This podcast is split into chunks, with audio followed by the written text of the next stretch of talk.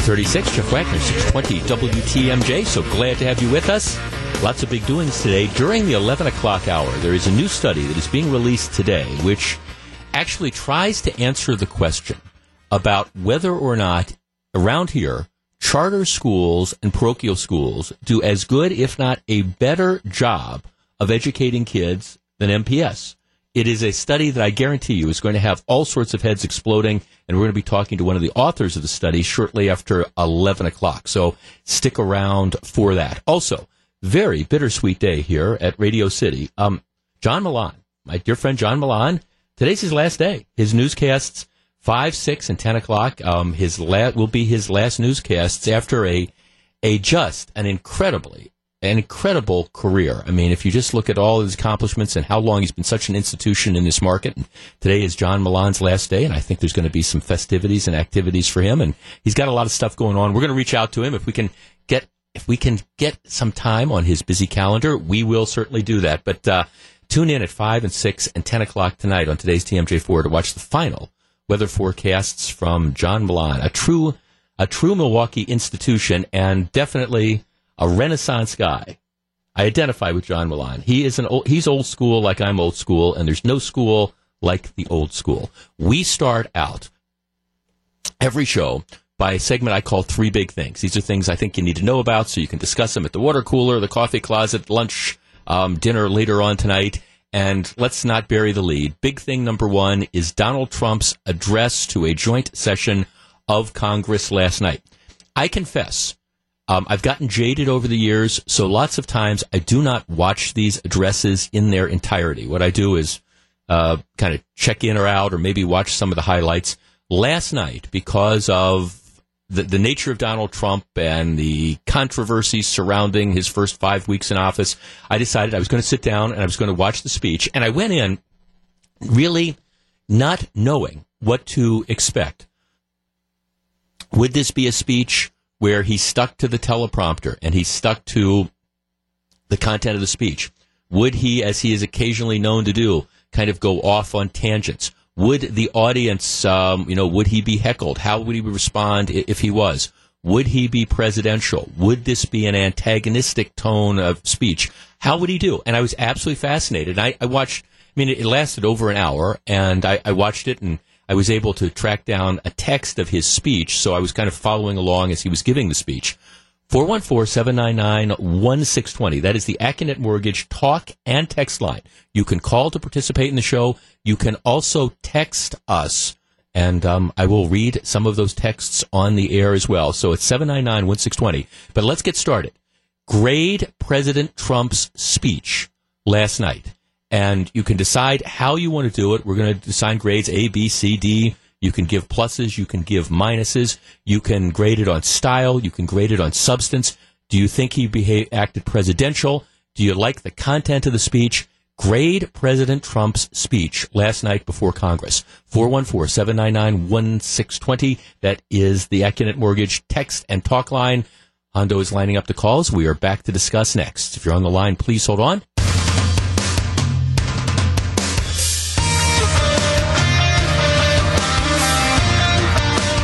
It's 843. Jeff Wagner, 620 WTMJ. Great President Trump's speech last night on our WTMJ Accunet Mortgage talk and text line. Let's see. Um, watched my watch with my boyfriend who avoids anything political. We actually created a drinking game. But to my surprise, about 20 minutes in, he turns to me and says, I might be a Republican. Huh.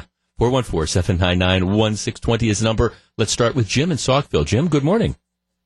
Good morning, Jeff. Um, just a quick comment. I'll let you move on. Uh, I'm a Democrat, not a big fan of Trump, to say the least, but I got to tell you, he came through presidential last night. I'll give him uh, a B on presentation and a C plus on message, mm-hmm. and I'm totally shocked, but that's pretty much where I'm at. Well, you know, if you're a Democrat, Jim, there was a there was a lot of stuff that he was talking about that the Democrats would like. I mean, this was kind of this was sort of a big government type of speech. You know, we're going to have government, we're going to have the infrastructure spending.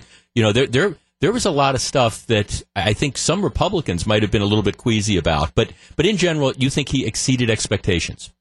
Oh, absolutely, and it seemed like he he made an effort to reach across yeah. a little bit, and perhaps this will change his tune, and perhaps he'll stop rambling as much as he has, Jeff. So right. No, thanks. So no, I, right. Thanks. You know, the, the, clearly he's clearly he stayed on on message and did not allow himself to get distracted. Here we have a text. Grade A, very impressed, especially touched by the tribute to Ryan Owens. That's um, you, you can overstate things and, and just because of recency, but the the tribute to the fallen Navy SEAL might be that that will go down in history. I think as one of the most memorable moments in a presidential address. I'm not saying the most memorable moment, but that was, you could argue that that might have been the moment where, like, Donald Trump actually became presidential and the country, just like we united after 9 11, that might have been a moment where the, the country all comes together because conservative, liberal, Republican, Democrat,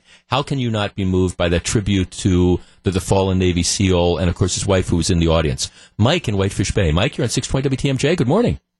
Morning, Jeff. What do you think? Um, I, I'd give him a B for uh, the content. I thought he, he did a nice job. I thought he could have did a better job at holding the uh, Democrats to um, to join in the this party. I mean, it, you could see it was such a divided room and and I, you know I think he could have said more to. I mean, that's why people I think elected him if he was somebody different. I think he could have said, you know, we don't play on a Democratic team or a Republican team. We, we got to work for the American people, and you know, this division is not working for us. So let let everybody put their hands in and let's get to work. Um, other than that, I thought it was it was pretty good on content and on delivery. I'd give him a B because. Yeah, do you think still, did he exceed your expectations?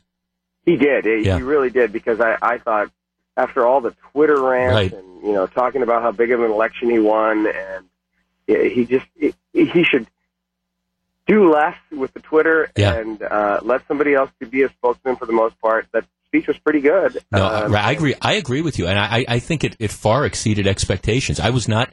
I was honestly, Mike, not sure what to expect, and I, I thought I thought the delivery of the thing was good. Again, I these are these are sort of he's outlining broad strokes. So I mean, the devil is always in the details in these things. But I I thought he did a pretty darn good job.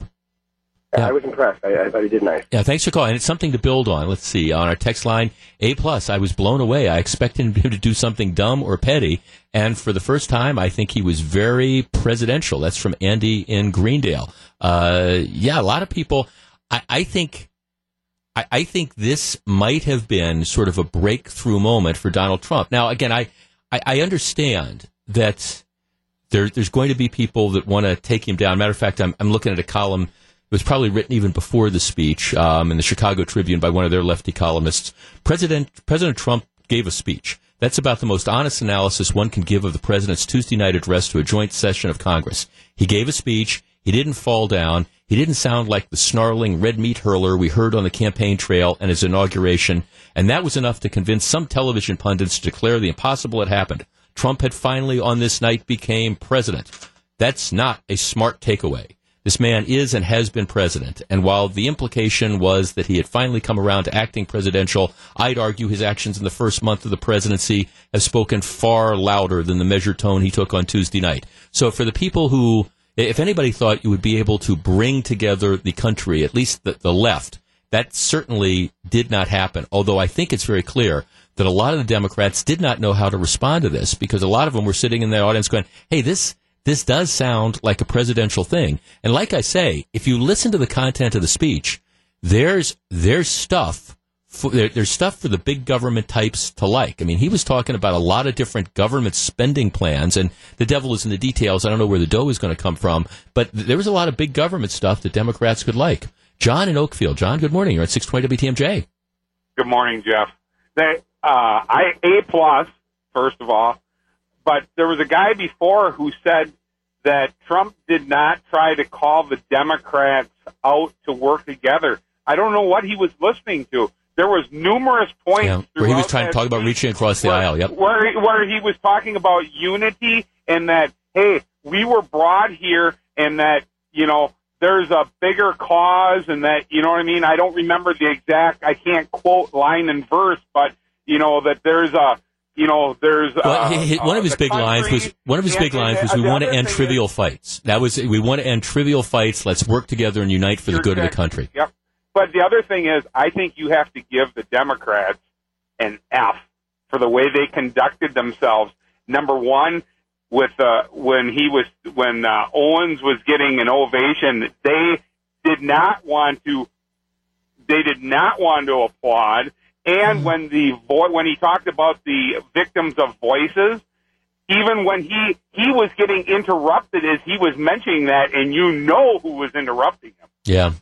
Yeah, I guess I'm trying. To, I mean, I, I think in general, I, I, guess I disagree with you to an extent, John. In general, I, I thought the loyal opposition was relatively well behaved. You, you had the the stunt where the women show up in the the white the, the white outfits. Oh, okay, fine. There were a couple points where people would make the thumbs down. I don't know if you saw that, but they'd make the thumbs down, like when he was talking about repealing o- Obamacare. And you know, lots of sour faces. Nancy Pelosi just kind of with the sour face. But I think one of the things that was happening is I think people in that room knew number one, not only how the speech was playing in the room, but knew how well that speech was playing to the, the broader picture. And that's why I think, you know, you had Democrats scrambling afterwards because they didn't know what to say. I mean, it was one like, okay, you, you can't accuse him of not being presidential, at least for one night. I, I think he, he hit a home run on one of our texts. Can't believe it, but he gets an A. I can't remember a single moment from Obama or Bush or Clinton speeches, but the soldier's wife moment will stick with me. Yeah, that's, that again is going to be one of these moments when they, they look back on memorable presidential addresses. That's going to be a moment that is played and played and played. In general, I did not know what to expect last night. I had no idea going in whether he would go. I, I had the text of the speech, and the text of the speech looked good to me. But again, you, you just never know because President Trump has been known to kind of put aside the teleprompter and start to freelance. He stuck to the text of the speech. I think it was well delivered. I think it was a message, a unifying message. And I think well, my guess is that you know his approval ratings are going to probably you know go up a few ticks. Stock market is certainly responding well. Stock market is, um, let's see, it was up. It opened up almost. Uh, what do we got? At stock, wow, the Dow Jones Industrial up 220 points. The Nasdaq up 45. I, have always said it, it's silly to make investment choices based on a particular political event, but there's no question what's driving the stock market today is, in general, a very, very positive response to that speech. Dell in West Allis. Dell, good morning. You're on 620 WTMJ. Good morning. Um, I was going to say that I have been a never Trump person. Mm-hmm. And uh, I think until recently, when I've gotten a chance to actually, you know, watch him do some of his meetings where he's got bullet points or whether last night where he's got a written out speech. And he stays on message. He stays to the speech, right? Yeah. Yeah, but that's you know, but that's also somebody writing something out for him. You know, so I'm you know, some of it I'm trying to figure out. Well, what, who is he really? And I'm still, you know, I'm maybe coming around to liking some of his politics, right. to some of his stuff, but. uh yeah, I got some other things I could say, but I. Well, you know, well, I'm just glad. I'm glad he stayed off Twitter last night, and, and at least as far as I know, there there were no there were no 3 a.m. tweets saying knocked it out of the park. I mean, I think he let the speech speak for himself, and and and the more he does that, I think the better off he's going to be. Um, yeah, that that's what you got to do. You, you can't be like that. You can't keep calling everything you're going to do or have done tremendous. You have to let everybody else think what they may and, and, and come to their own conclusion. Um, thank, thanks for call. And now, I, again, there were there are aspects of the Trump presidency that I, I want to see how this, this, play out. I, I am not a protectionist. I, am a free trader, and I, I guess I, I, I understand this America First type of thing. How that plays out in a global economy remains to be seen. But at least for one night, I think President Trump looked presidential. I think he exceeded expectations. Now the question is, what do you do next? How do you build on whatever momentum he might have generated? It's 854. Jeff Wagner, 620 WTMJ. Big thing number two coming up. 856. Jeff Wagner, 620 WTMJ. The Brewers hit the airwaves for the first time in 2017. Later today, they go head to head with the Cincinnati Reds in Cactus League action. Our Brewers game day coverage starts at 1:55 today. Sponsored by your local Chevy dealers. One final uh, text from our WTMJ Accunet Mortgage talk and text line. Bob from Madison says, "Great on President Trump's speech. I was lukewarm on Trump prior, but I would give him an A minus. I think he made many people realize that solid, common sense, responsible positions just flat out make sense. So I, I think." I think it was a winner all around. The question is, where do you end up going from here? Okay, big thing number two. Scott Walker is proposing we increase advertising spending on the Wisconsin lottery. Um, lottery tickets have gone up. Uh, last year, for example, sales of lottery tickets topped $627 million. Wisconsinites bought $627 million worth of lottery tickets. That's up about 27% from a decade ago. And of course, um, you, you do get some property tax relief from the, the money that the lottery ends up making. Um, in his budget request, the governor says, hey, I, I want to increase advertising. Let's spend a little bit more because if we spend a little bit more, and he's talking about spending a few million dollars more, we will be able, we think we can generate $27 million more in ticket sales over the next couple years. So he says, hey, it's a good investment. Let's spend a few million dollars. Let's increase our advertising budget, and that will help generate sales. All right. That to me, I mean, it makes sense. It makes sense that if you're advertised, you're probably going to increase sales. But here's what I think is the interesting issue. There is no worse bet in the world of gambling than lottery tickets. They're, they're, they're just not. And I understand it's one thing if somebody okay, the, the Powerball thing is, you know, $600 million and it's life changing and you want to buy a dollar ticket. All right, that's fine. But typically, the people who play the lottery, it tends to be disproportionately lower income people, people who can't afford it. And, and the return, the chance that you are going to really make any sort of money is just dreadful. I mean, if, you were in Las Vegas and you were looking at one of the games and the chance of return, you, you wouldn't play it. So 414-799-1620, 800-877-1620. That's the Accunet Mortgage toll-free talk line. Should we be, should we be encouraging more people to play the lottery? It's big thing number two, and we discuss right after the news. 859, Jeff Wagner, 620 WTMJ. 909, Jeff Wagner, 620 WTMJ. In about 10 minutes, Chris Abele's cover-up unravels. But before that, big thing number two, Scott Walker wants to increase spending on the lottery, the advertising budget for the Wisconsin lottery by an extra $3 million. Lottery sales have been up over the course of the last decade, um, but the expectation is that they're going to be flat moving forward. I think last year the number was we, we sold uh, $627 million in lottery tickets. The estimate is it's going to go down slightly. So what Governor Walker is saying is it, it makes sense. Let's take $3 million. We'll advertise. We will increase the amount of, of money that's there. Now, there's a couple problems with this. First of all, the question is, does advertising, will increased advertising really drive more people to the lottery? That's number one. Number two is, is the lottery, and that's the bigger question to me, is the lottery really worth it? Now, we, we were, when we first instituted the lottery, the idea was we were going to get massive property tax relief. And I think, I think it would be fair to say that from a property tax relief perspective, that the lottery has, in my opinion, underperformed expectations. At the same time, while I am the last person to tell anyone, you know, how to spend their money, especially since I, I got the gambling gene from my mom, and I've been known to go to Las Vegas. I've been known to go down and play horses from time to time. The, the reality is, I can afford to do that.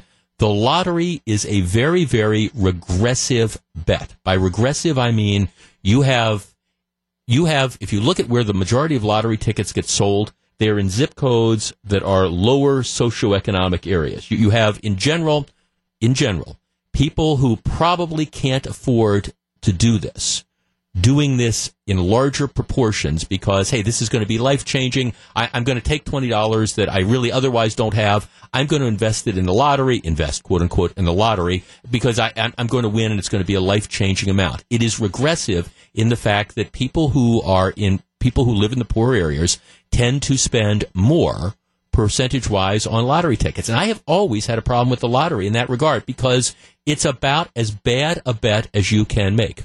414 799 1620. That is the Accunet Mortgage talk and text line. All right. Should we be increasing advertising spending on the lottery in an effort to try to generate more lottery sales? Let's see. Um, Grover writes, I voted for Walker, but it's ridiculous. How many people could those millions feed, or how much of the roads could we fix for $3 million? Um, let's see. Jackie writes, I feel advertising more will not increase the amount of people who will play. People are either into playing or they're not. The people who purchase these tickets could benefit more from staying, from saving the one to five dollars or whatever, than hoping for a big payout. 414 799 1620. That's the Accunet Mortgage toll free talk line. And I, I admit, I, when I listen to what the governor is talking about, yeah, I mean, I think if you put an extra $3 million into advertising, it would increase, it would increase probably lottery sales. I believe that advertising works.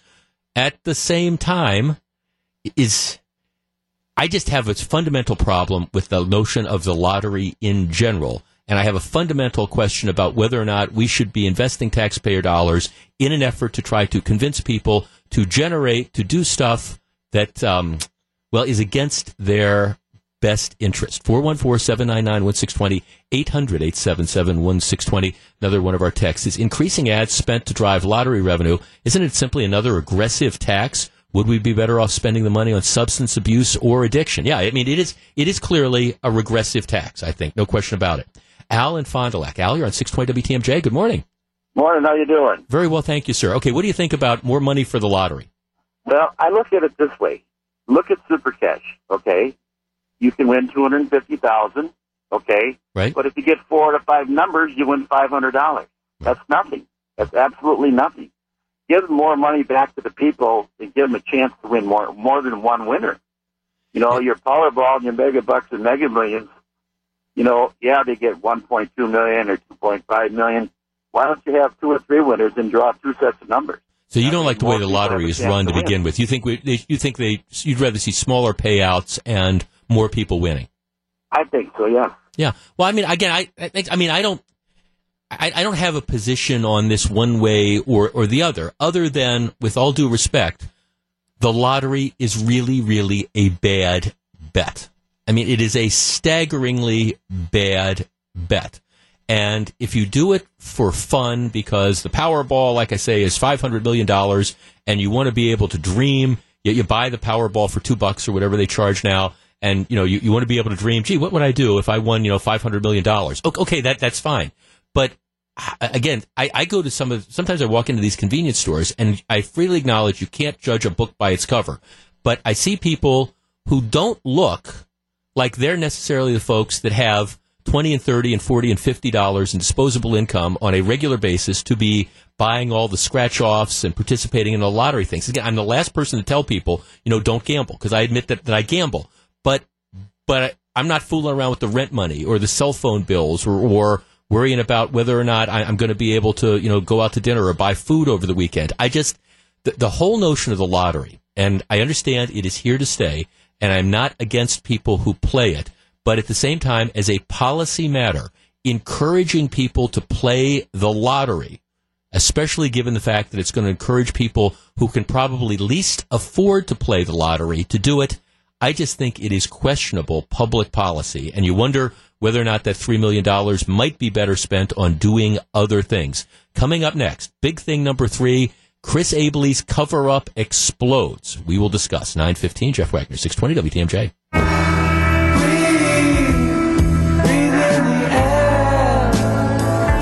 918, Jeff Wagner, 620 WTMJ.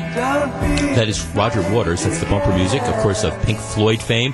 He is coming to perform July 29th at the BMO Harris Bradley Center. I have a pair of tickets I'm going to be giving away sometime between now and the top of the hour. So we're not giving away right now, but keep listening. Sometime between now and 10, we will, we will give away those tickets. This story, this ongoing story about the debacle that is the Milwaukee County pension plan. It, it actually, I, I, I, had a real world experience with this the, the other day. All right. My late wife, um, last year, the, she passed away in May. Um, she retired from the law firm she worked at. She was a partner. Um, she took an early retirement because of disability because she was sick, and so she had she it was, it was all, all, all in all done. It was three months of pension payments. Three months. Uh, uh, three months. That's it. So we got the pension payments. I get a letter in the mail two days ago saying, you know, we, we've done these calculations and because of something or other, um, we feel you were overpaid 1600 bucks. And so we, we want it back. Now, other than kind of adding insult to injury, but, but the point is, the, the law firm they they caught this, and apparently they said, okay, because of this rule, you've been overpaid sixteen hundred bucks, and here you can have a payment plan and sell, pay it back at one hundred thirty five dollars a month or all at once or whatever. And again, it, it, sort of adds insult to injury, and there's parts of it that bother me, but but I understand they they say there was an overpayment. They caught it. They caught it right away, and they notify people, which is what you would expect a responsible business to do. Well, that's not how Milwaukee County works. Now, we, we talked last week about this incredible story that resulted in the former Milwaukee County pension chief losing her job. Apparently, a couple years ago, she was notified that there was a pensioner who was receiving too much money. They were being overpaid. Now, you would think that when you're told that there's somebody that's getting too much money, number one, you would stop the payments. You'd say, okay, well, we're, if we know that there's a mistake, if we know we're supposed to be paying Hondo $25 a month and instead we're paying him 25, first thing is moving forward, you're only going to be getting the $20 a month, right? That, that's what just anybody would do. And then you would move to plan B, which is to figure out how you would, you know, get Hondo to over, to repay the, the overpayment. Well, in Milwaukee County, what apparently happened is they notified the head of the pension department that, hey, there's this overpayment going on. They, number one, never corrected it. And number two, they continued to make the overinflated payments for a couple more years, resulting in an overpayment of about $140,000 to this one pensioner. And now you're in a position of saying, okay, well, how, how do we get this money back? What, what are we going to do? Can you go to somebody and say, oh, give us $140,000 in a lump sum? And, and it doesn't appear to be the pensioner's fault that, that she was getting these overpayments. And this is apparently the straw that broke the camel's back and led to the firing slash resignation of the, the, the pension chief. Well, credit where credit is due. Apparently, Milwaukee County made a report to the IRS um, back in 2014 detailing all the problems with the pension program. And uh, this was Chris Abele decided not to make this public. That this this goes back a couple years, and credit where credit is due. The Journal Sentinel had to get an open records request um, to to find this report. Abele was stonewalling it, did not want it to become public because he's been the county executive since 2011. And in fairness, the problems with the pension system go back to Tom Ament and incorporate the time that Scott Walker was the county executive. But, you know, the last six years have been on Abele's watch. And rather than simply making this report public, they made everybody jump through the hoops. They were trying to keep it, it silent. But what it apparently documents is that this was not an isolated situation. Hundreds of retirees have either been paid too much or in some cases too little in their pension checks. You get the idea that the Clown Car Act that is the Milwaukee County Board extends to a Clown Car Act in the Milwaukee County pension system. Now, what makes this even more interesting to me is Milwaukee County is the only county that operates its own pension system. In general, you have you have a most public employees are covered under the state pension system, and you don't hear about these problems. Now, maybe they're just better at covering up the problems than the county is, but I don't think so. I mean, it's these type of things do not happen in well-run pension programs. It just does not happen where you have these types of mistakes that are made on a regular basis. And when you have one mistake after another that's made, you get the idea that the people that are running this are just flat out incompetent. Now, the woman who was essentially forced out after this this problem that I was just talking about, she says, Hey, I, I did a good job. Yeah, I might have missed this one, but you should have seen the things I caught that were going on. I mean, I, yeah, I missed this, but I caught all sorts of other stuff. This is just a, a mess. And part of the thing is we're never going to know how big a mess this is. The county pension has, system has been screwed up going back to Tom Ament and the backdrop and the whole pension scandal type of thing that results in just absolutely outrageous, shocking payments. in cash being made legally to some employees. And now you get the idea that there's a lot of people who are in the pension system who the, the amount of money they're getting perhaps bears no relationship to what they are really supposed to be getting. And you kind of get the idea that really nobody has a clue as to what is going on.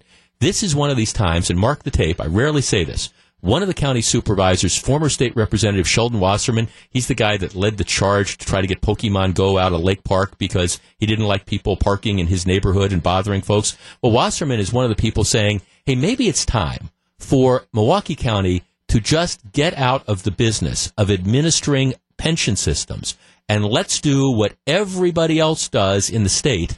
Let's turn the responsibility for doing that over to the state pension system because apparently well, I don't know if they could do it better, but you sure know they could not do it worse. So it just gets worse and worse when it comes to the entire pension system. Big thing number three, no question in my mind, it is time for Milwaukee County to get out of the pension business. They've demonstrated, if they've demonstrated nothing over the course of the last 15 years through multiple county executives, it's they don't know how to run the pension system turn it over to people who might have some clue. And as far as Chris Abele, and anytime you want to hear him talk about transparency, um, stonewalling a report that would have embarrassed his office back in 2014, sooner or later, the cover ups always unravel. 926, Jeff Wagner, 620 WTMJ. 928, Jeff Wagner, 620 WTMJ. The ACLU is suing the city of Milwaukee over what it claims are controversial police practices. What does the organization want to come from the lawsuit? Hmm. Hear from one of the lawyers working on the case during Wisconsin's Afternoon News. That's today, right after Brewers baseball. Yeah, Brewers baseball, 155 this afternoon. I always love the first spring training game. It just kind of gives you hope that the weather we're experiencing right now, the snowy, foggy, drizzly, just icky type of stuff, it's not going to last forever. As I mentioned just a couple minutes ago, Roger Waters coming to the BMO Harris Bradley Center July 29th.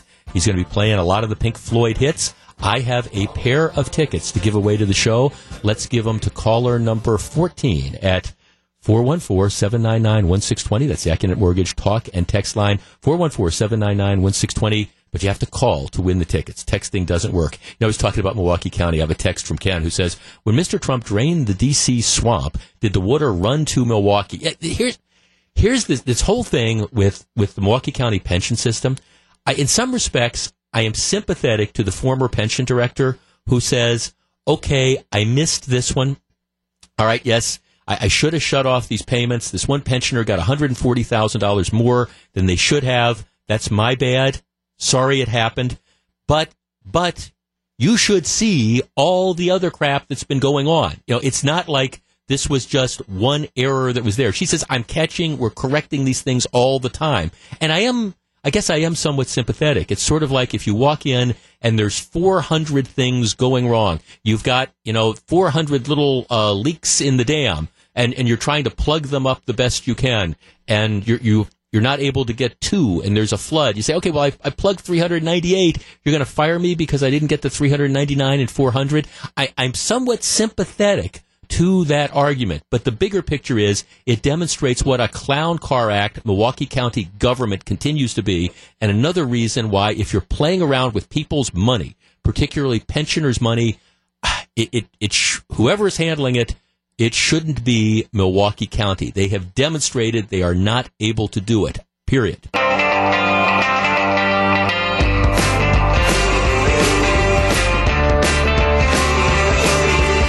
It's 935, Jeff Wagner, 620 WTMJ. If technology and robots are intended to make our lives easier, then why do some fear a threat to the American job force? Get the details with Scaffidi and Billstead at 1235 today. Yeah, we talked a little bit about that yesterday. Wendy's, in response to rising labor costs, and said, okay, here's what we're going to do. We're going to start putting in self-ordering kiosks in our restaurants. These kiosks, they cost like $15,000, but you, you don't need as many people working behind the counter and they have a remarkable payback period. They, they pay for themselves very, very quickly. And, uh, that's, again, for everybody that's pushing $15 an hour for minimum wage employees, especially like in fast food places, the truth is, as those costs go up, what's going to happen is it makes it easier and easier for businesses to automate, and we're all more comfortable with automation nowadays. So be careful what you wish for. Speaking of, of the dangers of, of modern automation, the vast majority of Americans now have cell phones. And cell phones, well, if, if you look at somebody's cell phone, it is pretty much an indicator of, of their life. You know, we, we have you, you save your messages, your, your messages are there, all your recent phone calls. I mean, you can pretty much take somebody's cell phone in general, and especially if there's somebody who uses the cell phone regularly, you can go back and you can re- recreate what they did in a particular day or, or what they've done over a period of days. All right. Here is the story. It happened in Washington, but it could happen at your employer's workplace. Um, the Trump administration is extremely concerned about leaks, uh, people taking information that is not public and for whatever reason leaking it to people in the press, right? Whether they want to embarrass the Trump administration, whether they want to buddy up to people in the press, whatever. They're they're they're concerned about leaks. So apparently, what happens? What happened recently is the press secretary, Sean Spicer, summoned about a dozen members of his communication staff to an emergency meeting. And when they entered the room, he asked them to surrender their mobile phones so White House lawyers could check to see if they might have been used, that's the phones, to leak inside stories to the media. In other words, hey, let me see, I want your mobile phone. You are working here, I want your mobile phone, and I want to be able to go on it I'm going to access, for example, your recent calls. And if you see, I don't know, you, see that there's a series of calls to a number associated with the, the New York Times, that at least gives you a basis for saying, okay, why, why were you calling the, the New York Times? And, and, maybe it's a legitimate reason. I was calling the New York Times because I'd gotten a phone call from so and so and I was returning it. Or it could be an indication that this is the person who was, you know, reaching out and leaking information. The same thing is, of course, true in the private sector. You know, you have people that, I, I don't know, maybe there's an unflattering story about your employer that ends up in the local newspaper, ends up on WTMJ, or ends up on Channel 4, or whatever. And if you're the employer, you know that that had to come from somebody inside the building. So the question becomes should an employer be able to call employees in and demand access to their personal cell phones as they try to investigate to determine whether or not there has been some violation of company rules. Now, what, what people learn quickly is that if you're on the company email, eh, that's pretty much fair game. I mean, that, that's, if, if you're using the company email to exchange messages or send things, um, you, you got to understand that at some point in time, the boss has the right to look at that. And if you've got stuff that you're doing on the company email that is going to get you in trouble or compromise, it's going to be caught.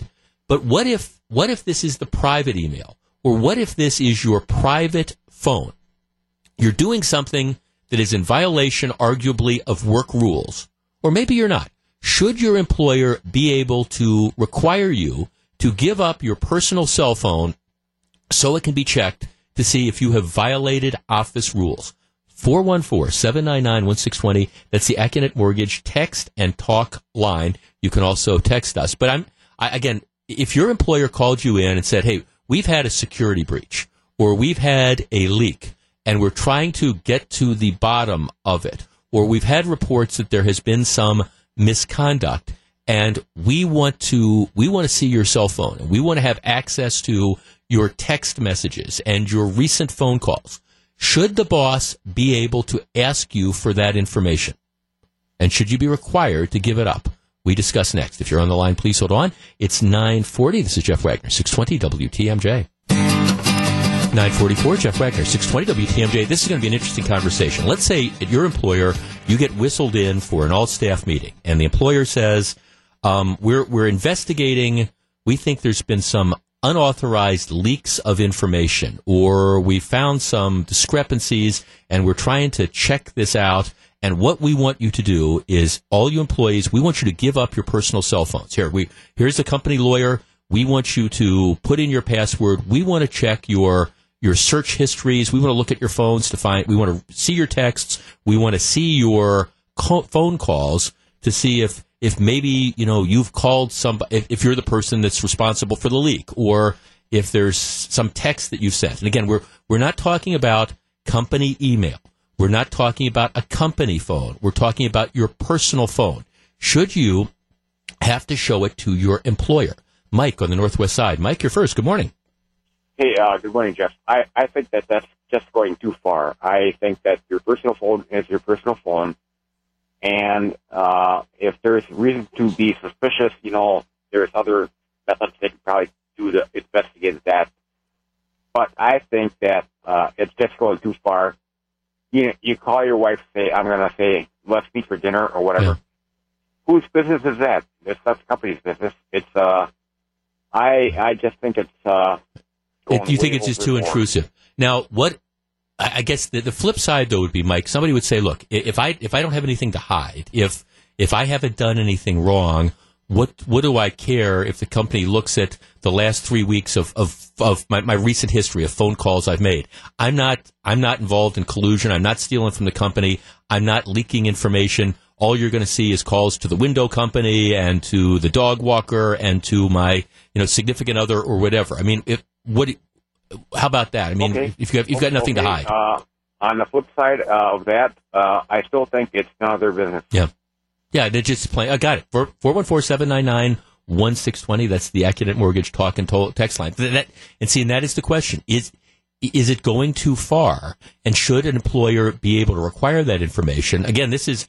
That, that's what that's what the White House press secretary did not that long ago. They're trying to get to the bottom of leaks, so he calls in a number of people who works for him. He says, "Okay, I want your cell phones. I want to see what are on your cell phones. I want to see the numbers that you're calling because they're trying to see if one of these people were were at least now again if, if you see a number that's an irregular number hey this is the guy that broke that story at the washington times. I have at the washington post or whatever. You you know you had three phone calls to him at one o'clock in the morning. What were these phone calls about? Does the employer have a right to know that?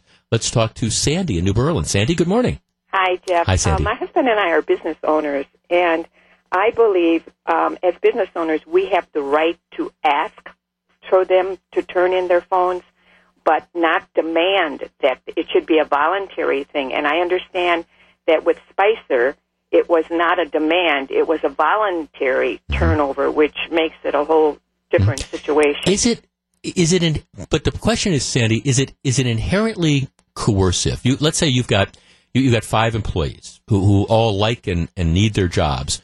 The boss calls them in and says you don't have to do this but I want to see your cell phones.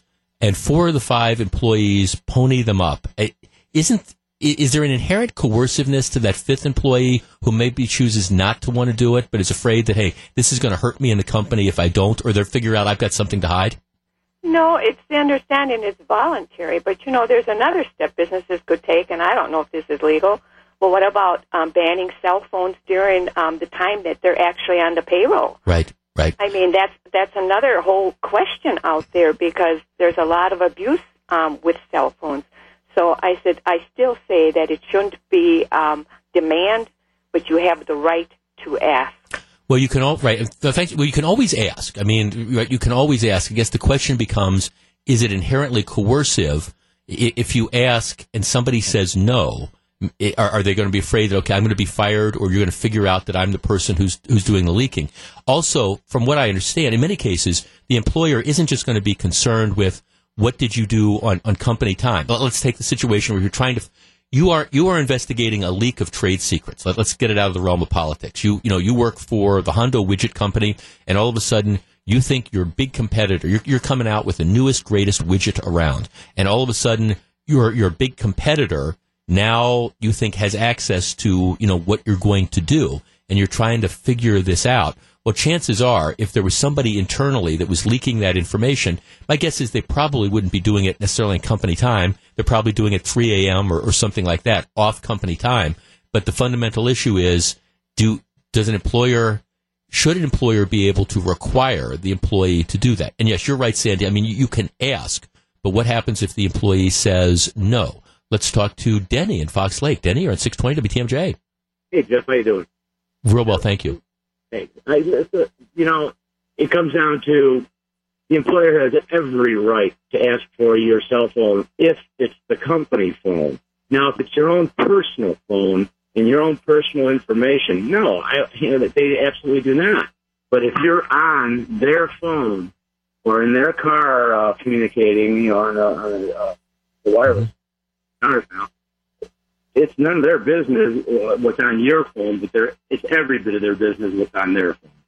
What if they were? What if they were using?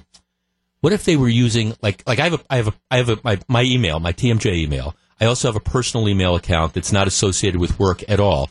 But what if I was using my personal email account while I'm at work? So I'm on I'm on the company's computer system. In that case, does the company have a right to look at my personal email? No. Okay.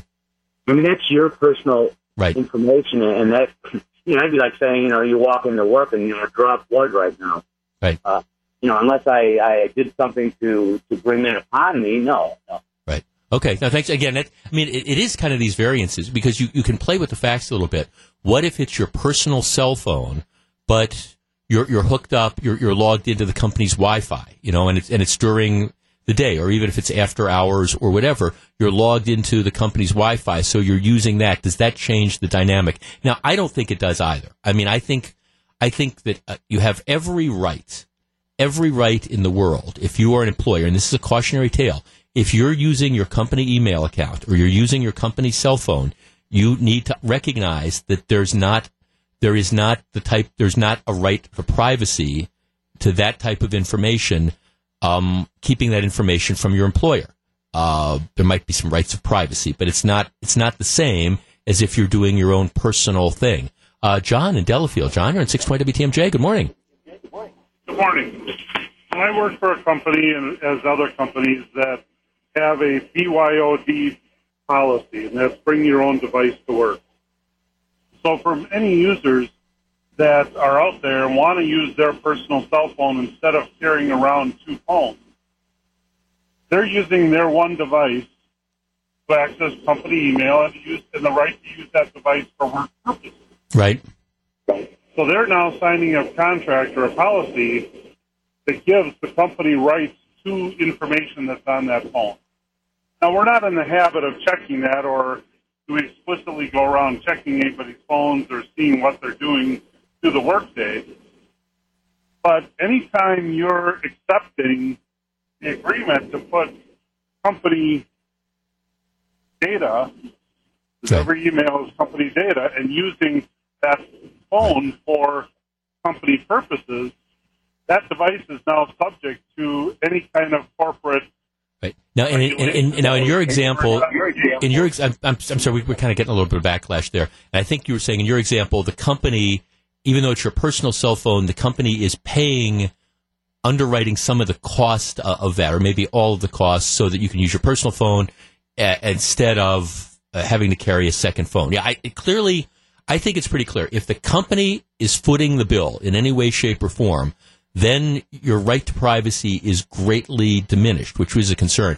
I will tell you this, and, and there's, I, I have nothing, I have nothing to hide on, on my cell phone, but at the same time, if I got whistled in to management and they said, okay, we've got, we're trying to figure out who's, we're trying to, they're, we're trying to figure out who's leaking stories about what the next big thing at the next big promotion at WTMJ is, and, and we want to see everybody's cell phone. Trust me, I am not the leaker. It's, I, I've nothing to hide. But at the same time, if somebody said, we, we want to see your cell phone and we want to look at all your recent calls, and believe me, it would be extremely boring. My, my brother, and um, a couple other people who are, would show up regularly, but um, pretty much nobody else beyond that. But still, I don't think it's the employer's business. So you can ask. The problem is if somebody says no, what happens? Can you force them to turn it over? And my answer is probably not. 954, Jeff Wagner, 620 WTMJ. 1008, Jeff Wagner, 620 WTMJ. So, Michelle, the long newscast was your way of doing me a favor. I was trying. Right? Just, all right, that's, see, that's, that's it. You could tell. I'm, I mean, I'm playing hurt today. I, I actually, I, I, I feel okay, but I've got this this cold um, that I've been fighting for a couple days, and it's settling in in my throat, and so. Uh, the worst time, Michelle, you can probably testify. The, the, the worst time to try to do a radio show is first of all the flu. I did that once, Ugh. and that that just didn't work out. Um, No. But the second time is when you know you do spoken word radio, and I don't really feel that bad, but it's you know you've got this this in your throat. So so we, we had the the minute long weather and the outrageously long sports and stuff, and we let that all go because you were trying to give me some cover. I appreciate that. All right. Good luck, All right. Jeff. That- you know, that's, that's it. This will be the parlor game. Listen for the next two hours. See if that man on the radio, see if his voice can hold out for a couple hours. That's um, and it's just you again. It's one of these like annoying things. I started feeling sick on on Sunday night. I was really productive, and then I thought I'm kind of getting a cold, and it's been it's been that way. I went home, tried to take care of myself yesterday. Took a took a long nap. Went to a station event. Came back. Took another nap, and I the, the naps are only so long because my little dog decides when I've had enough sleep, and then she kind of wakes me up. But we will continue to play hurt. Hey, coming up in about an hour, there's a new study that's been released by the Wisconsin Institute of Law and Liberty that um, tries to determine whether or not charter schools, parochial schools, private schools do a better job of educating kids than public schools do. And one of the problems that's always been out there is you, you try to control for variables. For example, you know, public school advocates say that, well, you know, if, if private schools do better, it's because the you, you it's might would be because you've got, for example, parents that are more involved. You know, they, they've decided to take the initiative. They've decided to, you know, do what they need to do to send the kids to private schools or charter schools or whatever that, or parochial schools or whatever. So th- they're you're getting a different type of student than you are in the public schools. And there's a study out that tries to control for that. And we're going to be talking to one of the authors of that in just about an hour or so. And I trust me, there's going to be heads exploding all around the area. All right, Donald Trump yesterday during his speech that is getting universally high marks did not speak in any detail about immigration. And I think if you were going to try to find one defining issue for the Trump administration, it, it would be immigration. And uh, if he got off to a rocky start, maybe part of it was this idea that we're going to um, impose a temporary ban on people coming in from seven particular countries without really thinking through what the ban would be like. Well, anyhow, in, in interviews with the news media, but not in the speech yesterday, um, Trump apparently indicated that he was open to a legal pathway for undocumented immigrants. And he said, look, I, I want to concentrate on border security. And he's still talking about building the wall, but I want to stop the flow of people coming into this country illegally. But then the question becomes, what do you do with the 11 million people who are here illegally? Um, obviously, when it comes to the criminal element among those 11 million people, whether they're, I, I, I don't know, I, how, whether it's 2 million or half a million or whatever that number is, when it comes to the, the criminal element, the people who are in this country and have committed crimes, I think everybody agrees that that should be a priority. The question becomes, though, of the remaining, let's say 9 million. Again, maybe it's 10 million, maybe it's 8 million, whatever. Of the remaining 9 million, um, a majority of whom have probably been in this country 10 years or more, and a majority of whom have probably, are probably doing work that in many cases, as we've talked about before, Americans don't want to do, um, jobs that Americans don't want to do. Trump is now, at least in his remarks to the news media yesterday, signaling a willingness to create some sort of pathway to legal residency for undocumented immigrants. I don't know what that pathway is, and he's not saying what the pathway is. I, I don't think he's talking about citizenship, but rather there's all sorts of things you could do short of citizenship. Again, you know, permanent residency or whatever that doesn't allow you to vote, doesn't make you a citizen, but allows you to stay. And this is this idea I think was floated at some point in time during the campaign and it was quickly done away with. Now he is floating the idea again. What do you think? Is this a betrayal of his promises during the campaign or is this a recognition that We've got limited resources, and if we want to concentrate on dealing with the immigration problem, what we should do is concentrate on protecting the borders and dealing with those 11 million people, whatever percentage you are, that are in this country that are creating problems, and maybe figure out a way to let everybody else stay. 414-799-1620. That's the Accunet Mortgage toll-free talk uh, line. That's our talk and text line. I call this section Dealer's Choice. It is perhaps what I consider to be the most talkable subject of the day. Donald Trump signaling a, at least potentially, a willingness to say, all right, maybe we'll figure out a way to let some of the people who have been in this country for a long time stay. Is that a good idea? Is that reneging on his promises? If you were a Trump supporter, do you feel betrayed by that? Or does it just make sense? 414-799-1620. That's Second Mortgage Talk and Text line. We are back to discuss next. If you're on the line, please hold on.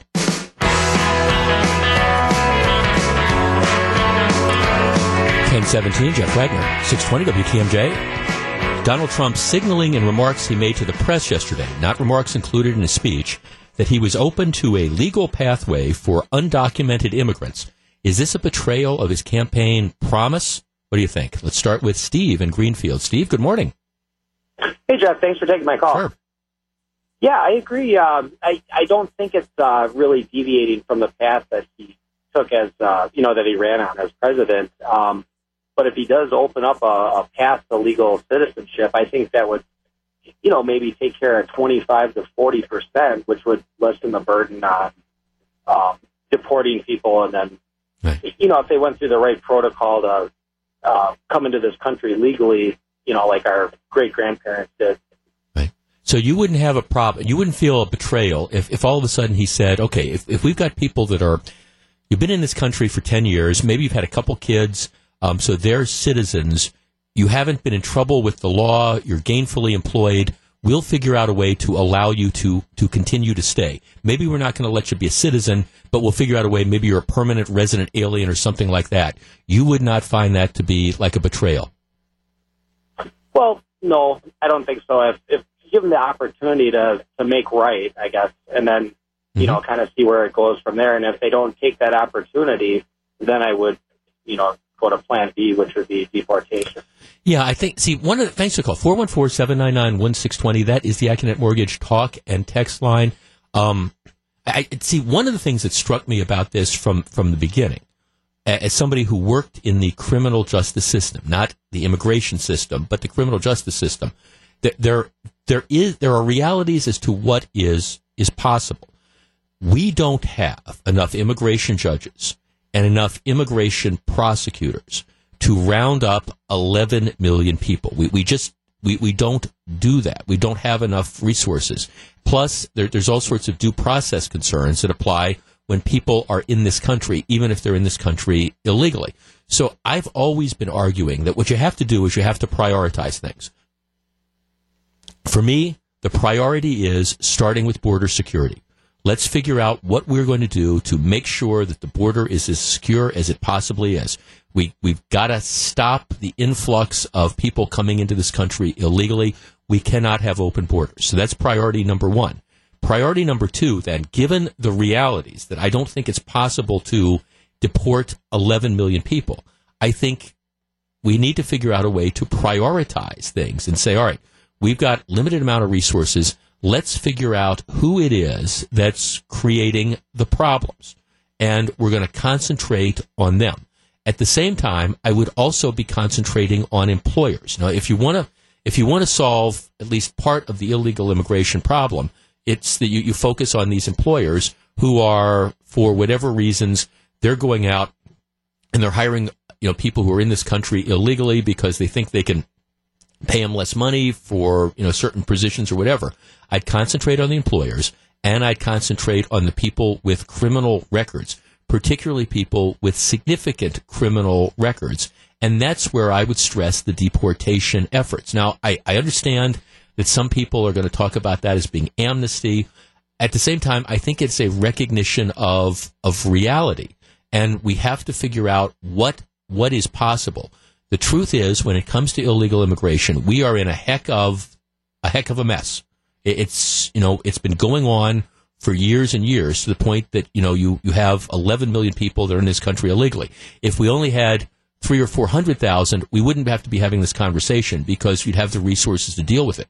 Right now, it is an overwhelming problem, and to the extent it gets worse on a daily basis, if that's in fact the case, you got to shut it off. Let's talk to Dick in Grafton. Dick, you're on 620 WTMJ. Good morning. Good morning.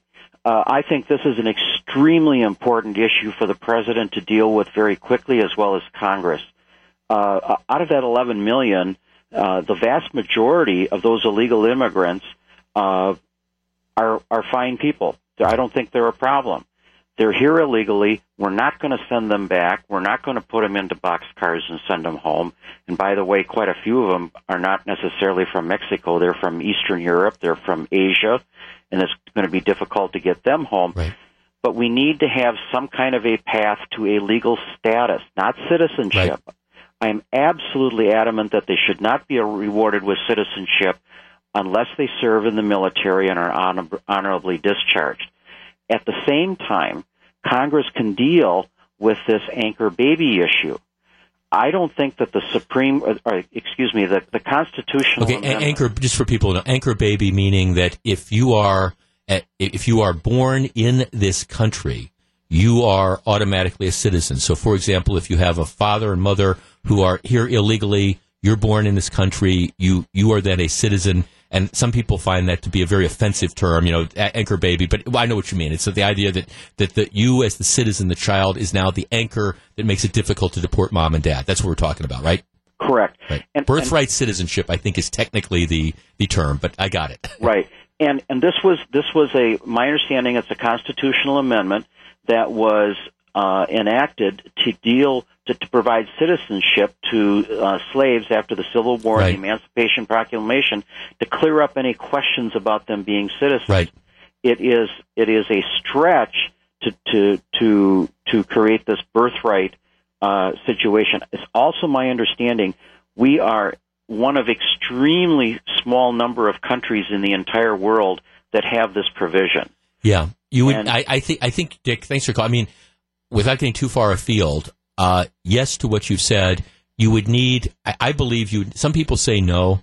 Maybe smarter people than me. I think you would need a constitutional amendment to to deal with the whole birthright citizenship issue. But but to me, I guess the the, the key point is. I guess I think see that as a smaller part of the problem. What you have to do is you have to secure the borders so you, you stop people from coming in illegally. But I, I'm with you. I think for at least some percentage of people, there needs to be a path to legal residency, not citizenship, not voting rights, but legal residency. And I guess candidly, I mean, if somebody's been in a community, I was looking at a story in the New York Times the other day about some guy who pillar of a community in some Illinois town. He's been here illegally for 20 some years, um, runs a restaurant, and everybody in the community likes him. He served on public office for, before, and he, he's now subject to deportation because, like, the immigration officials came around. I understand. I'm not faulting immigration folks. They're just doing their job. But at the same time, it's like, okay, if we've got limited resources, why are we concentrating on this guy as opposed to, I don't know, the guy in San Francisco who's just been released on bail for a crime after being deported twice, who goes out and commits another crime. Michelle and Eagle. Michelle, good morning. You're at 620 WTMJ. Hi. Hi, Michelle. Um, I think the path to citizenship is a great idea um, if people, you know, want to do that and everything. But my concern is, why don't we look at the system and enforce, make our system stronger? I don't understand how illegal citizens are getting benefits by living in this country. It's like, what is wrong with our system that these people can qualify and get these benefits without being legal? Well, and, it, and it depends on. I mean, thanks, Colby. It depends on what benefits you're talking about. I mean, there, there, there's some. I mean, for example, a lot of the advocates for people who are in this country illegally say, "Hey, they, they, they pay into the social. They're, they're working. They pay into the social security system, but they're never going to be able to draw from it because they're, they're using a fake social security number or something like that. So they're never going to be able to draw for it. Now, there are certain benefits that people can qualify for. It depends a little bit on state to state, community to community, and of course, you have access to the public school systems and things like that. So it, it, does it does vary a bit. But at the end of the day, we're in a heck of a mess. And I think we need to come up with, uh, again, some sort of, of plan that prioritizes our dealings. For me, you start with border security and then you, you start, you concentrate on let's get the, and Trump used the phrase bad hombres and people don't like that, but I, I know what he's talking about. Let's get the folks that are committing crimes, the people that aren't positively contributing, let's get them out of the country and then let's see where we are. To me, that, that's the intelligent discussion to have. If you accept the reality that we, we can't, we do not have the resources right now to round up and deport 11 million people in any sort of timely fashion to me, that's just kind of the common sense approach to it. Now, again, I don't know. President Trump didn't mention anything about this in his speech, but he apparently signaled sort of a willingness to be open to this in remarks to the news media yesterday before his speech. Where he's going, I don't know. But I do think immigration is an issue that we have to take on. We have to take on in a common sense sort of fashion. Because right now, I feel sorry for the immigration uh, folks. You know, they they're told what part of illegal don't you understand, if they come across people are in this country illegally, they do their jobs. That's what the law says now, which is why I don't think we should be fooled. I have no, I have no patience for sanctuary cities that, set, that say that we're above the law and we're not going to cooperate. But I think you need to assess what the law is going to be. 1027, Jeff Wagner, 620 WTMJ.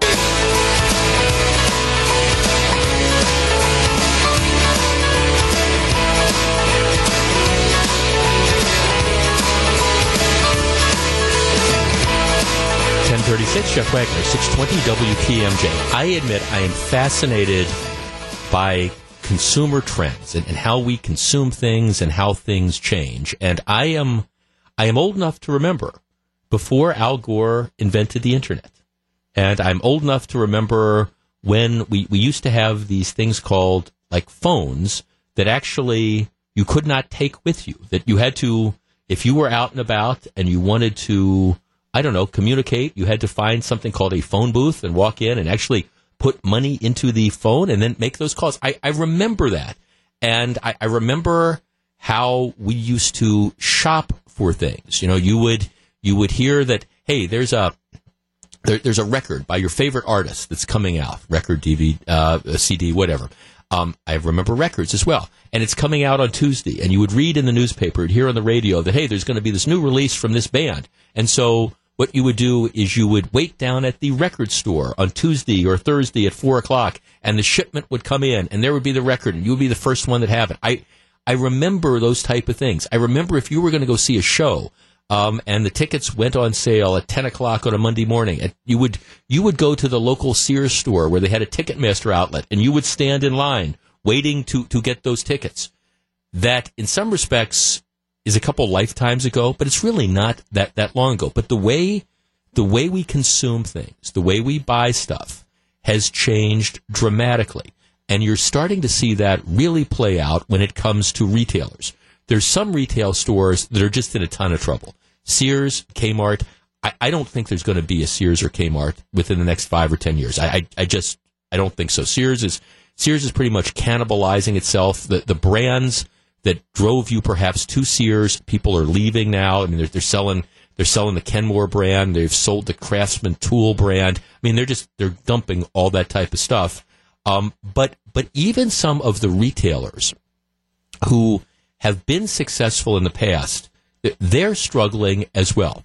I think if you look, if you want to think about some of the retailers, some of the the department store type of places that have been successful, one of the ones that comes to mind to me is Target. And I, I mean, Target, I think, was able to create a, a brand where they, they, weren't the low cost. They, they weren't Walmart. They, they weren't Kmart.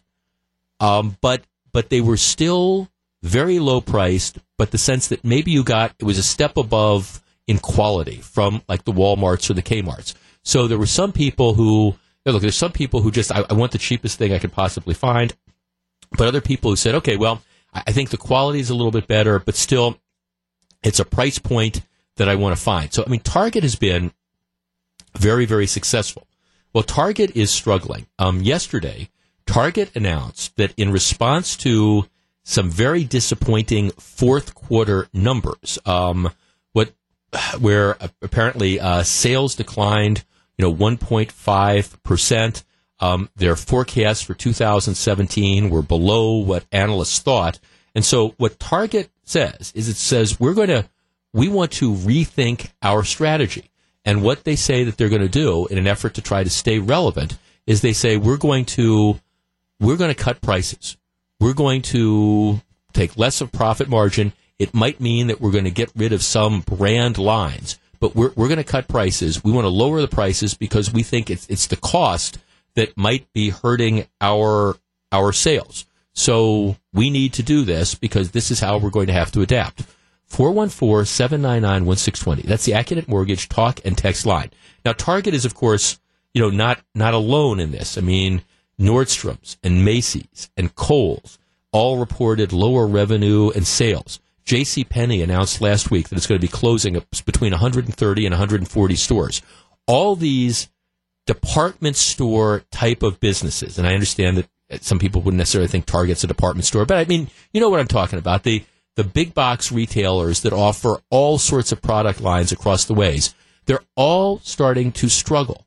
And Target's solution is, okay, we're going to, we're going to drop some brands and we're going to cut costs.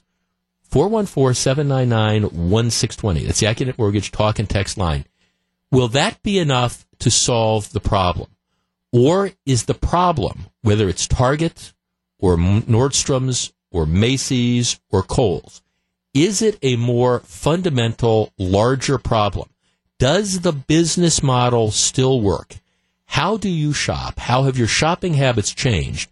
And all right, if Target drops prices by 10%, for example, just pulling a number out of the air, is that going to really motivate more people to go to Target, especially in the brick and mortar stores? 414-799-1620. That's the Accunet Mortgage talk and text line. We discuss next. If you're on the line, please hold on. 1041, Jeff Wagner, 620 WTMJ. 1045, Jeff Wagner, 620 WTMJ. Dow Jones Industrial up uh, 250 plus points. Right now, it's um, over 21,000.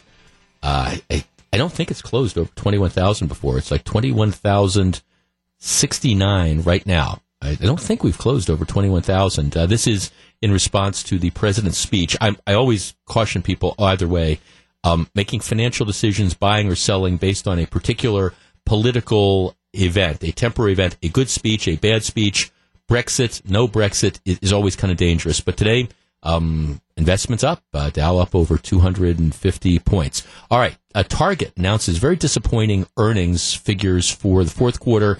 They're saying hey, what we're going to have to do moving forward is we're going to we're going to cut prices, we're going to drop brands, we're going to try to get people back in the stores. Will that work? Uh, Clint in Bayview. Clint, you're first. Good morning.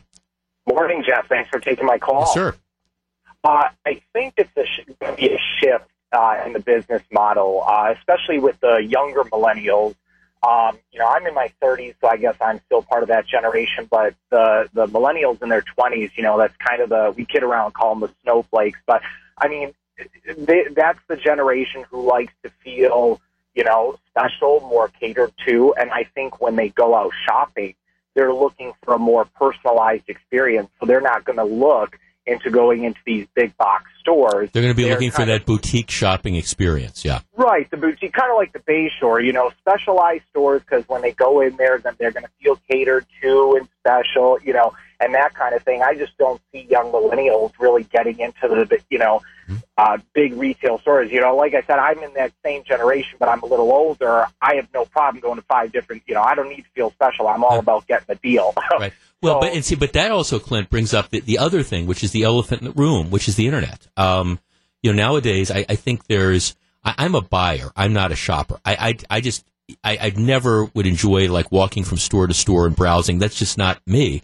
Nowadays, I mean, I think there's just a lot of people. You you want something. We'll use my example of you, you have an artist that you like, and there's a you, you got you know the the DVD or the CDs coming out. Well, okay, instead of you know waiting at the record store, or the CD store, or the music store, you just say, okay, I'm I'm going to pre-order this on Amazon or whatever, and it's going to be at your doorstep two days later. I that's see that's what I think any of these retailers are going to have trouble competing against.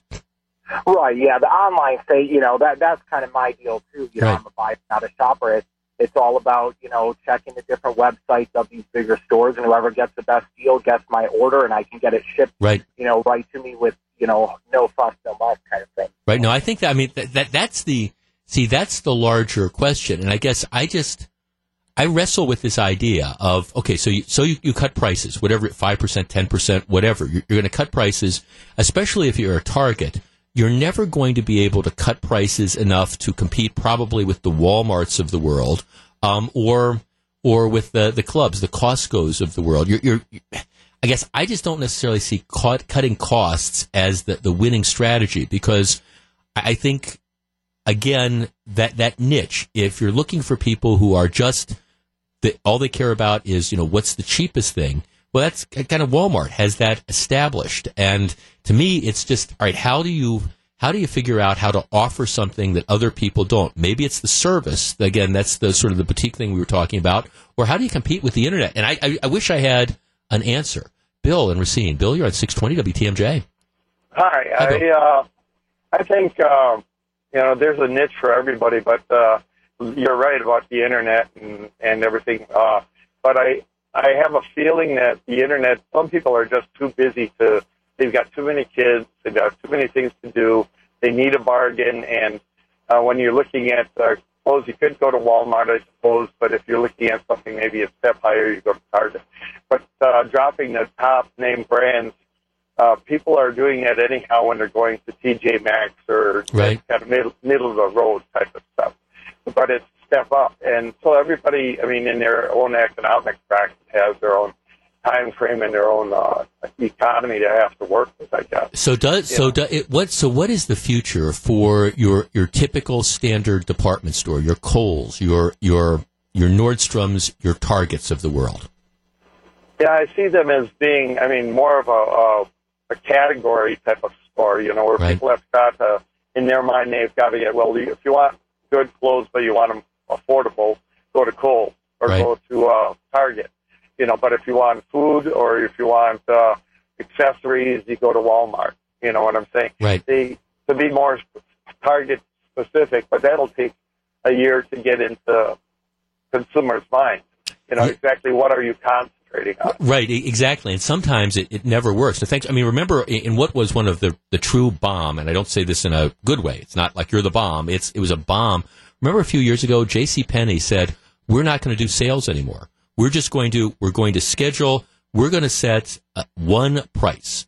And it, it's, we're not going to do sales. It's going to be the, this one quote unquote low price. Well, they did that for about a year and it just completely and totally failed because um, I don't know whether they didn't communicate that the, the price was competitive or whatever. But so they immediately, after about a year, said, okay, um, we're going back to you know the more standard type of stuff, and we will have these different sales. It does take a while to to educate consumers on what you're trying to do. Jeff in Wauwatosa. Jeff, good morning. You're on 620 WTMJ. Hey, Jeff, I think Target needs to work on their convenience. Their parking lot is a is an obstacle course. Yeah. And I'm always afraid that I'm going to plow over some kid running to play on one of those large concrete balls. Yeah. And then and then in the store, some items such as as shoelaces and padlocks are incredibly hard to find. Um, I tried finding them recently, and I felt like I was trying to find a Bible in an Ozzy Osbourne concert. so it it well you know and that's you know that's always the issue. I, I hate I personally I haven't been in a Target for a couple of years, but I you know I just you know wheeling those little carts through those narrow aisles always it just it just it contributed to the fact that again why I don't like shopping as a general rule. Yeah, there's there's, there's nothing about there's nothing about the shopping experience that I, I find to be pleasant. But I, I here's what I think the big challenge is, and I, I don't I wish I had an answer because I would hate to see your typical brick and mortar retailers go by the wayside. But but this is the battle. I just know how I consume stuff nowadays. Years ago, if there was a book by an author that I liked coming out, and I knew it was going to be released on Tuesday, I would be at Barnes and Noble or whatever the other bookstore was on Tuesday, or I'd reserve my copy and I'd have it. That's not what I do nowadays. So if I'm reading, okay, the Wall Street Journal on Friday, and they've got their book review section, and there's a book that I think is really interesting that they're writing about. What I do is I go on Amazon, and I just because it's the convenience. I, I'm I think I want it. If I delay it, I might forget about it or whatever. I just I go on Amazon, I put it in, I, I buy it, and maybe I see a couple other books by the same author that I buy as well. I think more and more people are are doing that. There will always be, I mean, brick and mortar stores for shopping, but I don't know how the the big box or the department store, those type of retailers that don't have the specialty niches, I don't know how they're going to be able to survive. And I have to tell you, if if the idea is just cutting costs, and I, I mean, it's great if you can make stuff cheaper. That's better for the consumers. Target says we'll make stuff cheaper. We're going to be willing to accept lower profit margins. I mean, that, that's all great. That that's good for me if you tell me the thing is is less than that. But at the same time, I, I don't I don't think you can. I do not believe you can cut use cut costs. You can cost cut your way out of the larger problem that's going on, which is maybe it's the unintended consequence of Al Gore inventing the internet. Just saying. 1054, Jeff Wagner, 620 WTMJ.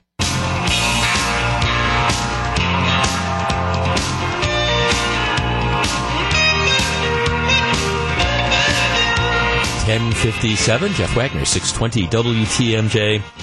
I tell you, this is days of our lives out in Madison, Dane County District Attorney's Office. What what happens is the the current district attorney is the unsuccessful candidate for state attorney general Ismael Ozanne, very very liberal guy. He was challenged in the last election last November. Um, actually, it was a Democratic primary by one of the members of his staff, a guy named Bob Jambois, who was a former Kenosha County District Attorney who got hired to work in the DA's office in like 2015. So the guy gets hired to work in the DA's office. Um, according to him, he says the DA's office is a mess. He runs against the sitting district attorney, which is probably not the way to endear yourself. So he ends up losing. Now his story is that the day after he loses, or a couple days after lo- he loses, he's whistled into the office of one of the supervisors and told, "We expect you to resign. We, we expect you to resign because presumably you ran against the boss." This is his story. He says, "I'm not resigning." So what he says they did is they got together and just decided that they were going to, what would be the technical term? Screw with him by by taking like all the worst and most complicated cases, the cases that were going to take a ton of time, um, and dumping them all on him. It was like, eh, you know, like, like okay, every anybody got a case that's a messy, nasty, complicated case that's going to trial soon that you want to get rid of? Here, we'll give it to Jambois. And he says that they just dumped, you know, all these cases on him with the idea of uh, essentially, I think, trying to force him to quit. Um, he says his calendar had 31 jury trials scheduled in the span of less than two months because Ozanne or his staff shifted 20 cases to him that another district attorney had identified as the most difficult in his caseload.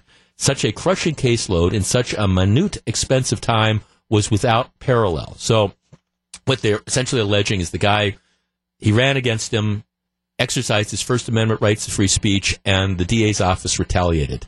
Gee, the, the liberal members of the DA's office in Dane County retaliating against somebody for having the audacity to run against the boss? I'm shocked. I'm shocked. Now, they, they say, well, well, we'll look at this and we'll figure it out. But it's a nasty lawsuit um, that does underscore one of the problems if you're working in an office and you decide to run against the boss. You know, if you're going to go after the king, you better take him out.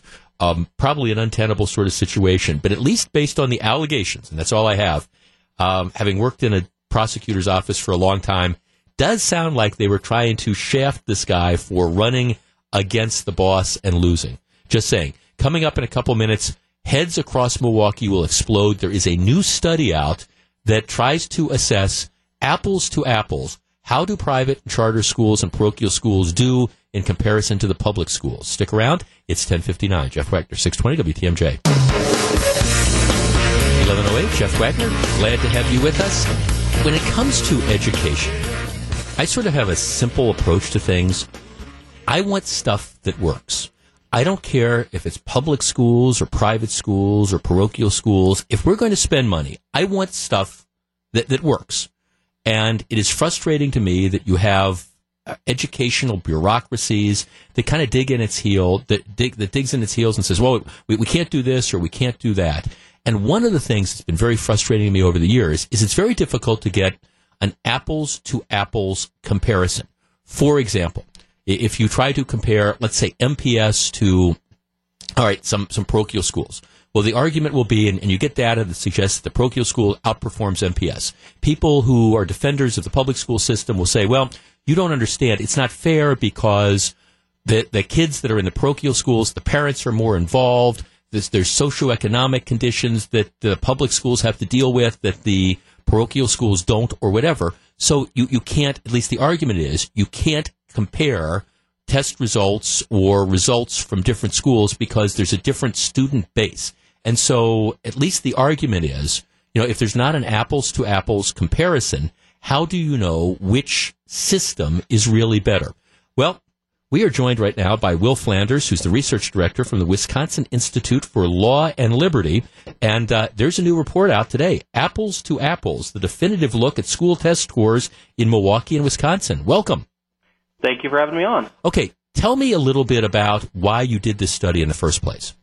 So I think your your lead in there kind of spoke to the reasons and the logic behind the report. Um, from both sides of the aisle, we often get um, just pre- presentation of test score data without any nuance, without the appropriate controls. And in the past, it's been um, impossible, you know, short of getting data straight from DPI, you know, through through a uh, you know request process to get apples to apples comparable data uh, between sectors.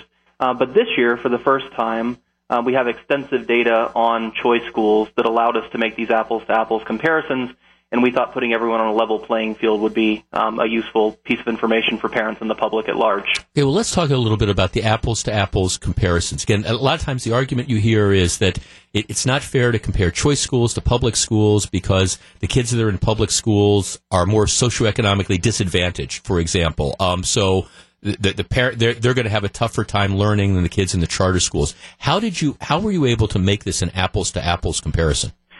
So this year, for the first time, there is data from DPI, so straight from the the, the state, um, that shows the percentage of students who are economically disadvantaged in every school, including private schools, including charter schools, um, as well as the racial makeup of each school system, uh, as well as the number of kids in the school that come from uh, English language learning families or students that have a difficulty with language. Um, so we were able to take all those factors into account um, using data straight from DPI. Okay, so so you're now you're now able to adjust for those concerns that people had. So, all right, you, you can't use diff- socioeconomic differences as as an excuse or a justification or an explanation. You have essentially um, worked out a system that accounts for all that. Exactly. We've we've essentially leveled the playing field. We use some econometric models that allow us to control for all of these things at the same time. So that what we're left with is really the effect of the school rather than the effect of someone's uh, you know family income and things of that nature, which we are well aware do have an important impact on on performance. Okay, well, I, I kind of buried the lead a little bit. Then, what, what's tell me the results of this of the study? What did you find in your apples to apples comparison? So I think we, you know, doing the most comprehensive look that's been done uh, across sectors, uh, at least in, in, the last few years, um, what we find is that pretty conclusive evidence that choice and charter schools in Wisconsin and Milwaukee um, outperform traditional public schools. We looked at both the forward exam um, and the ACT, and in Milwaukee we found uh, significant differences, significant positive effects of school choice uh, on forward exam performance as well as ACT performance.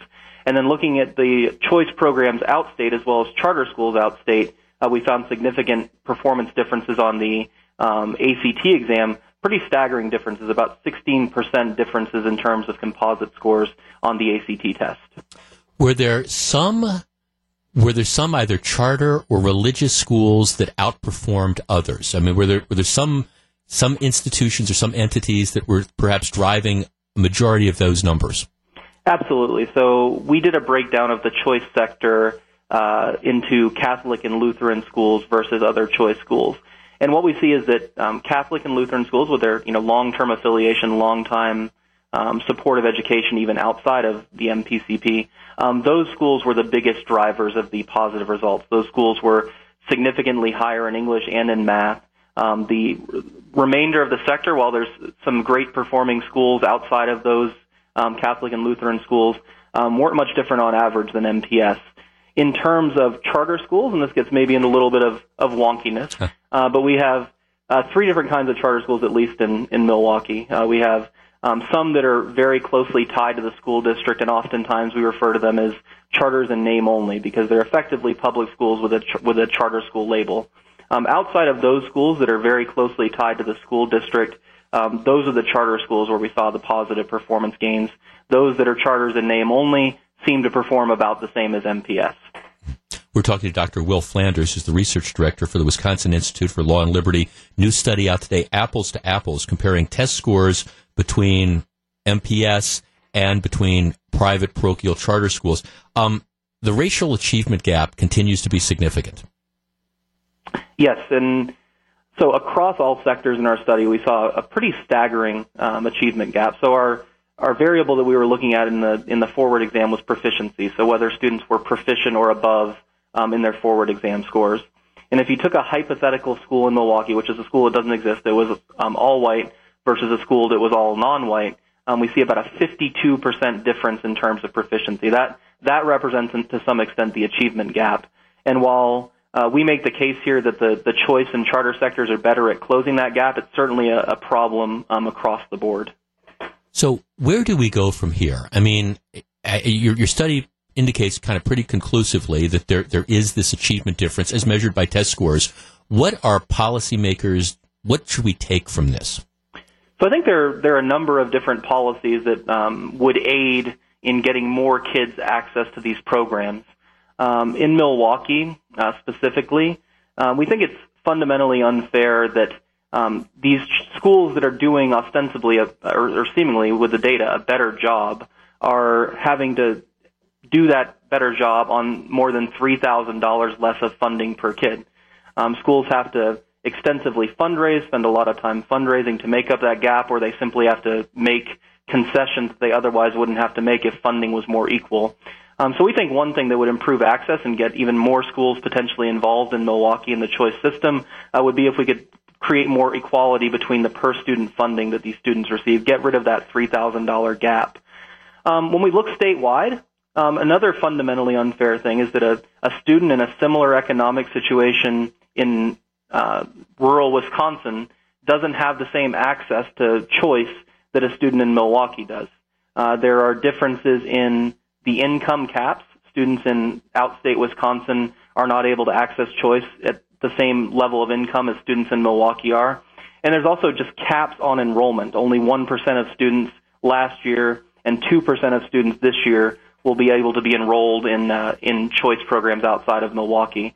Um, that impedes growth. It doesn't allow schools that might focus on choice students like we see in Milwaukee to be open, and it prevents parents that want to give their kids an alternative from accessing these schools. We saw um, that there were uh, lotteries held in, in some circumstances last year because there were more students wanting to take advantage of choice than were allowed under the enrollment caps. So those are a few policy changes that we think would um, help get more kids into these schools. Um, in terms of charter schools, um, we think what this report shows is that more authorizers are better. Um, we can't allow the city to simply become chartered by MPS only because those charters are not always the best performing charters. So we think getting more more charter authorizers um, would be uh, another positive change that would uh, allow more kids into these high performing schools. Uh, Dr. Flanders, you might not be surprised, but I'm, I'm getting a ton of emails from people, and one one of the questions or comments that people are offering is that in, in, terms of education, a lot of people believe that the single most important factor is, is parental involvement. If you're going to have the, the parents that are going to be involved, sitting down, presumably, you know, working with the kids outside of school, that type of thing.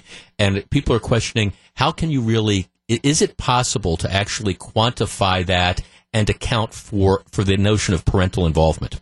Sure. And we would readily admit um, that's a that's a limitation on sort of any academic study um, of school performance. It's difficult to account for parental involvement. Um, I would make the case that sort of the control variables that we include in economic status and and, and race and English language learner status and, and things of that nature, um, to some extent, you know, find parents with similar motivations and similar levels of, of interest in their child's education. Uh, but we but we would have to admit that that's a limitation.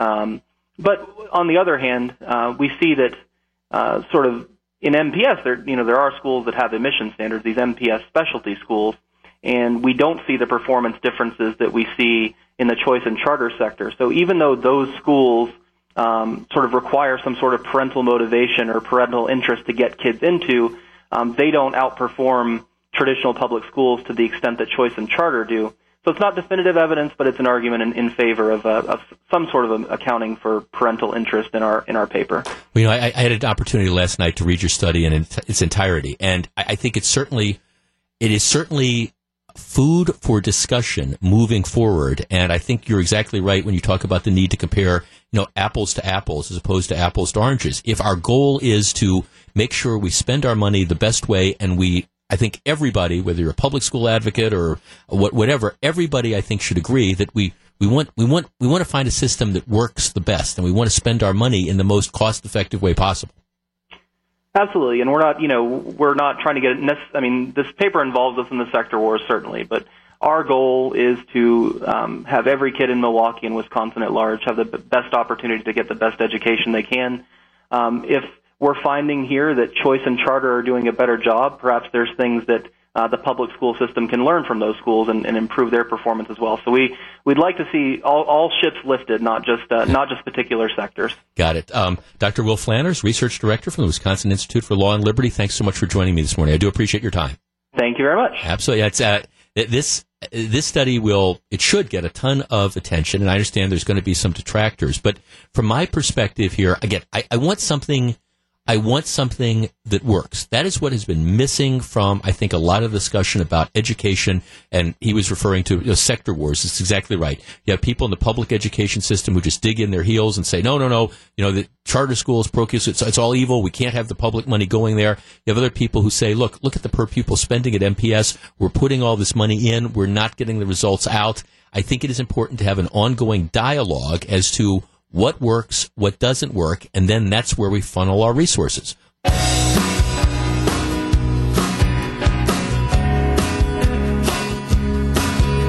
It's 1123. Jeff Wagner, 620 WTMJ. Breweries are common in southeastern Wisconsin, but not so much when you head out west. Gray's Brewing Company in Janesville has been bucking that trend since the 1800s. Our very own Mike Spalding has the story in the We Love Wisconsin tour section of WTMJ.com. Uh, the, the big business story today.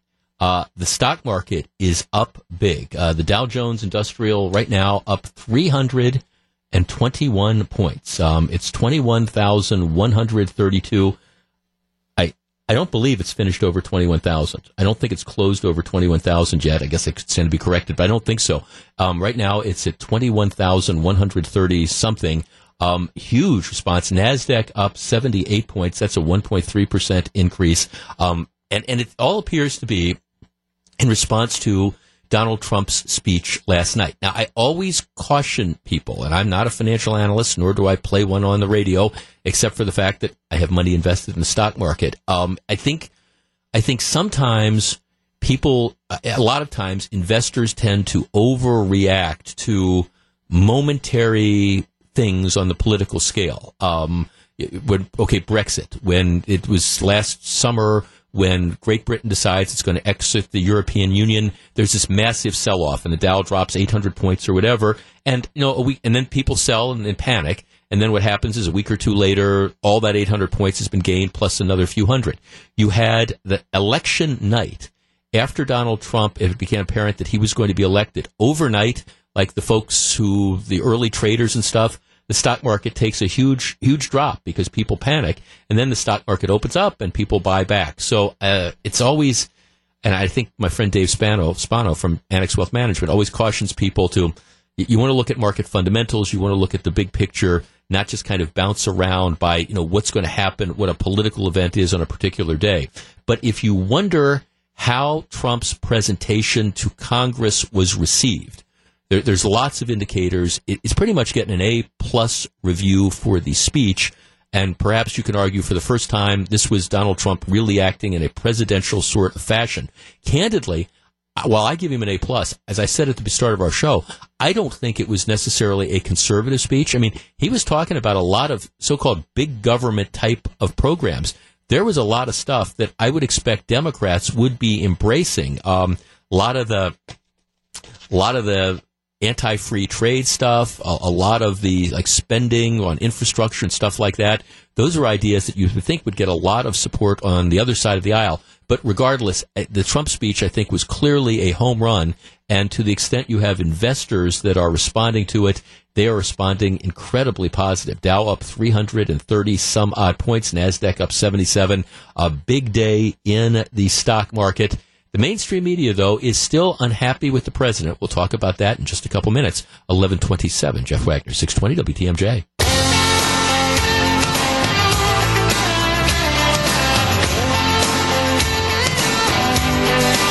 It's 1136, Jeff Wagner, 620 WTMJ. Yeah, the, the stock market, the, the Dow is up 316 points right, right now. Um, NASDAQ is up 75 a huge response to President Trump's uh, speech yesterday, and uh, it looks like the Dow is going to finish. I mean, who knows what's going to happen in the next three and a half hours? But assuming no dramatic changes, could be the first close over twenty one thousand that we've had. All right, I um, I don't remember the mainstream media ever doing this with any other president. And this is, of course, something the Washington Post did before President Trump's speech last night but I, I thought it was interesting. There is always, I, there's always buyer's remorse. You know, you, you, you, you, purchase a car, you make a decision, you, you decide to do something, and there's always going to be some people who say, you know, I wish I wouldn't have done that. I, I just, I'm sorry I did that.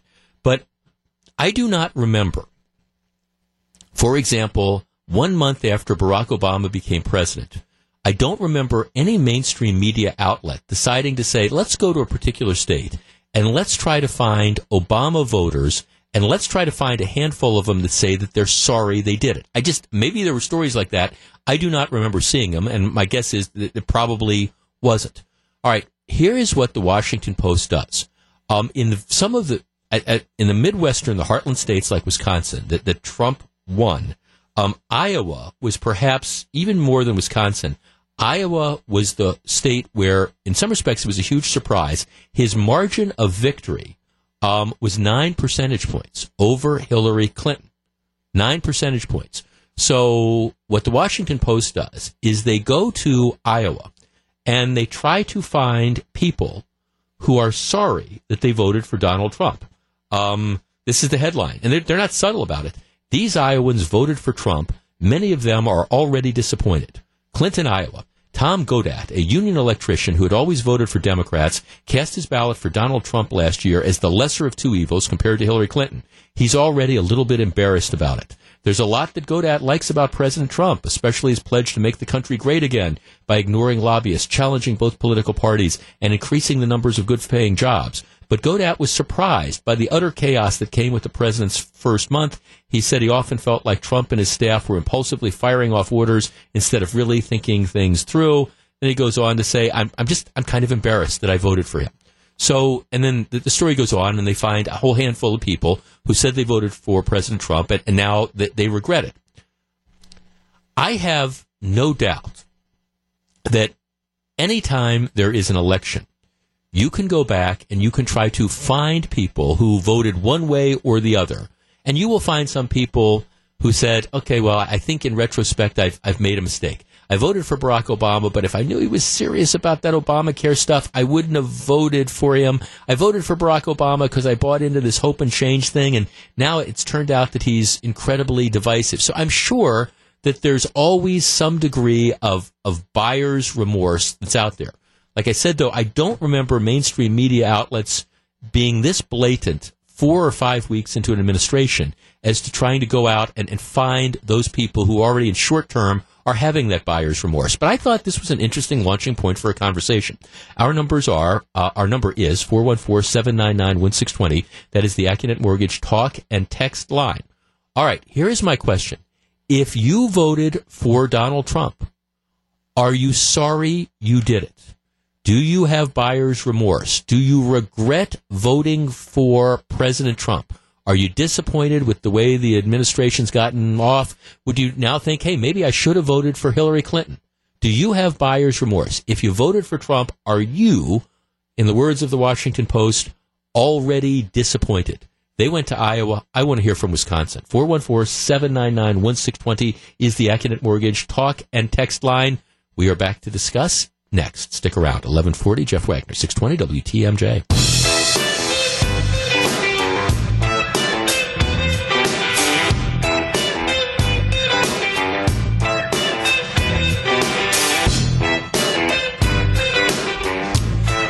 It's 1144, Jeff Wagner, 620 WTMJ. What's better for the Bucks long term, a playoff spot or taking a chance in the lottery?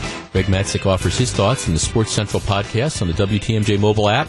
That, of course, assumes that the Bucks can crawl back from many, many games below 500 and make the playoffs. But uh, I tell you, I, I consider this, I've said before, it's the curse of Ray Allen. I mean, ever since they traded Ray Allen, you just had one thing after another. The one year they were playing really well, and Andrew Bogut suffers a catastrophic injury, and that kind of dooms their playoff chances. And you get Jabari Parker, who's a young superstar, and now he's had his second catastrophic knee injury, and everybody says they think he's going to come back, and that you certainly hope that's the case. But when you've had two catastrophic knee injuries to the same knee, you you gotta wonder about those things. Just, I think I think for this new arena, I think again they need to bring in whether it's a witch doctor or an exorcist or whatever. I think I continue to believe you've heard about the the curse of the Bambino out in Boston.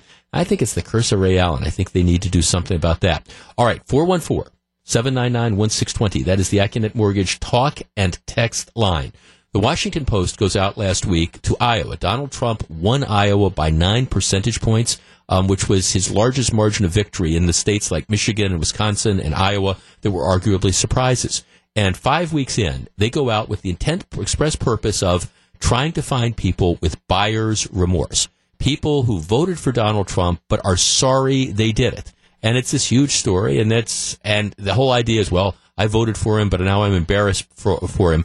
I think this is an incredibly unfair thing. I think you could do this you could do this with any sort of president. You could do it. you could have done it with Barack Obama. You could certainly done it with George Bush to find this. And I guess I, I lump this in for people who wonder why Trump is kind of thin-skinned when he and comes to dealing with the mainstream media. It it's stuff like this where you have people. Let's not even give the guy a chance. It's only five weeks in. John um, on our text line says it gets better every day. I'm glad I voted for President Trump. 414-799-1620, 800, 414-799-1620. That is the Accunet Mortgage talk and text line. Okay, where are you on this? If you are a Trump voter, are you glad you voted for him or are you having buyer's remorse like these people the Washington Post tracked down in Iowa? Martha in Elkhorn. Martha, good morning. You're first. Oh yes, good morning. Um, no, I voted for Trump. I I voted because I want wanted change, and it was a big change for me. I went full circle, but I've been going that route since all that baloney was going on at the state capitol and the teacher uh-huh. stuff. And there, I have changed my politics a million percent. And so you were you were originally before say 2010 and Act 10 and all that. You would be you were a reliable Democrat. and You switched around. Well, I, I, I was raised Democrat. I vote for the person, but yes, um, and I, I did vote for Obama, but Hillary should be in jail, and I'm happy with my decision. I was actually embarrassed to tell some of my friends, and recently I'm, I'm, I'm like out of the closet. No, I'm, I'm proud of it, and I want change. You have come out of the closet. Thanks to call, Mark. Well, that was, I, I think if you're looking for, there's a lot of stuff that was going on as to why the polls were so very, very wrong. And I think some of it has to do with the methodology of the polling that they were using. But I think, I mean, another factor is I, I think that there were people who just felt that they couldn't admit saying that they were going to vote for Donald Trump because they thought that they were going to be ostracized or whatever. So they either didn't participate or in many cases they lied to the pollsters. And th- that is to me one of the ways that you explain again why the polling was just so terribly wrong. And that's something that the Trump people were arguing all along. They were saying, Hey, look, um, you know, you've got folks who are, they're because of whatever reasons they're they're afraid they're going to get pressure from their friends or they're going to be yelled at or whatever. They don't want to come out and they don't want to admit it but when they get into the privacy of the voting booth this is this is how they're going. And i actually i mean i think there's a lot of people that are out there. I will tell you the the as somebody who was not a trump supporter and not a hillary clinton supporter um, I, I think one of the things I've seen is while I disagree with some of the ways Donald Trump has gone about stuff, um, from a perspective of policy matters, I, I find very little to criticize. I wish he'd get away from building the wall and those things. But I mean, I think the appointment of Neil Gorsuch to the Supreme Court w- was just, I mean, I think that was a home run. And I think if he gets off of Twitter and continues to give presentations and well thought out things like last night, I think that there's more and more people who are going to say, hey, you know, we're not embarrassed that we voted for him. Matt and Racine. Matt, good morning. You're on 620 WTMJ. Hi, uh, I have zero remorse. I'm excited for Trump, and uh, I'm just excited. Love it. Yeah, so no, he, he has been first five weeks, even if there were some problems in rolling out some of the things, that's just a, a minor misstep, nothing that's going to make you question what you did. No, I think he's going to have a learning curve. Yeah. Um, like I said, he's he's not a politician, and that's why I voted for him. But I'm excited to see him bring some pro business back to America and America first. Yeah, thanks for calling, Matt. Well, see, and that you talk about the learning curve. That's what's almost every first term president has problems with the rollout. There, there is a learning curve. You have cabinet secretaries that get appointed, and for whatever reasons, they, they don't get confirmed. Now, of course, this was a much bigger deal was made of it because it was Donald Trump, and you've got the mainstream media that's out to get him. But this is not. This is and and having said that, I appreciate that there's some of the things that I think the Trump administration did that made you wonder whether they were ready for prime time. I mean, the immigration ban continues to be the classic example of that, where they, they, they, roll out this immigration ban and there's nobody in the room that says, well, what about people who have green cards or what about people who have visas? And how that's, that's just something that you would have thought that they would have thought of. But I, I lump that more into not so much and not ready for prime time as just, okay, we're new. We, we didn't think through the implications of this and, and we didn't pay enough attention to dotting the I's and crossing the T's. Um, on our text line, um, let's see, Jamie from Muskego says, I'm still very proud of my vote for Trump, and seeing the liberal immaturity and bitterness just makes me feel even better about it. Let's talk to, um, is it uh, Eugene in Waukesha? U- Eugene, you're on 620 WTMJ. Good morning. Yes, hello. Hi. Yeah, I, uh, as I said, I voted for Trump, but unenthusiastically because I was really voting against Hillary. Right. But but with what's happened since, I'm really glad that I voted for him. I'm very happy with my vote. What what if you had to identify, like, say, one particular thing? What would that be? and that caused me to vote. That no, no, like that, that you're happy that you're happy with him. That, that's Oh, kind of, uh, I like I like the businessman kinds of Okay. approaches he's taking. Yeah, well, I think I mean that's that that's the idea. You know, last night in his speech, the it, it turned out to be a Democratic laugh line because he said he was draining the swamp, and then they all kind of laughed at him. I think this is one of those situations where, again, just like and our our, our caller was talking about, like Act Ten and all, just like how I think the reaction to Act Ten was so over the top and turned off a lot of middle of the road voters. I think some of the the just crazed reaction to President Trump in his first few weeks and the overt media bias that you find, I think a lot of that is bringing bringing mainstream America around. And if, if he's going to continue to give speeches and presentations like he did last night, I, I think I think people are going to be in for a, a pleasant surprise. Jerry in Waukesha. Jerry, you're on 620 WTMJ. Good morning. Yes, good morning, Jeff. I'm uh, mostly uh, leaning towards the Republican side. I wasn't happy with a lot of Republican candidates, but Trump appealed to me because he's never been in politics. I know he has some things, issues that uh, this baggage, but I'm very pleased with him. One of the uh, major things was who he chose for Secretary of Defense. Right. I'm retired Army, but I don't think there's ever been a military person as the Secretary of Defense. It's always been an ex-senator or congressman or politicians. I think Leon Panetta, Melvin Laird, you go on and on. Right. Now, you got someone in there running the Department of Defense with a military background, and I don't think that's ever happened. Well, and you talk about, I mean, I, I'm listening to his presentation yesterday. I mean, you talk about somebody who's committed to spending money to try to, you know, build back the military and build up the Department of Defense. That's certainly one of his agendas. He's putting a ton of money into security. Yeah, hey, thanks for the call. Appreciate it. Uh, yeah, I, I'd have to go back and think about um, secretaries of defense. I, of course, Bob McNamara, who during the Vietnam era, who wasn't a military guy. Mike in Menomonee Falls. Mike, you're on 620 WTMJ. Good morning. Good morning, Jeff. Um, I just have to say, last night when I was watching uh, the, the speech by, by Donald Trump, it was the first time in a decade that I have watched a, a presidential address that I have that made me feel good to be an American. Yeah. I really, it was such a difference. I mean, normally I couldn't. I for the past eight years I haven't been able to get through an entire address by Barack Obama without my stomach turning and turning it off. But I have to say, I, I was proud to be an American after listening to Donald Trump last night. It, it, it was it was I mean thanks to call it, it was an A plus speech and I guess look the, the truth of the matter is and this was the, kind of my point of my topic if, if you've got if you've got a media with an agenda and you, you could have done this with any president I just think it's interesting that the Washington Post decided to do it with this president um, would they find as many people after last night's speech I don't know um, I just don't know. Let's see. Got a couple of our text lines. Um, I was a Scott Walker, Marco Rubio, and Ted Cruz supporter. I'm glad I voted for Trump. Um, hmm. uh, I think a lot of people are starting to come around to that. It's 11:54. Coming up next, we'll find out what Scaffidi and Bill Billstat have on their minds for what will be an abbreviated show before spring training baseball. Stick around.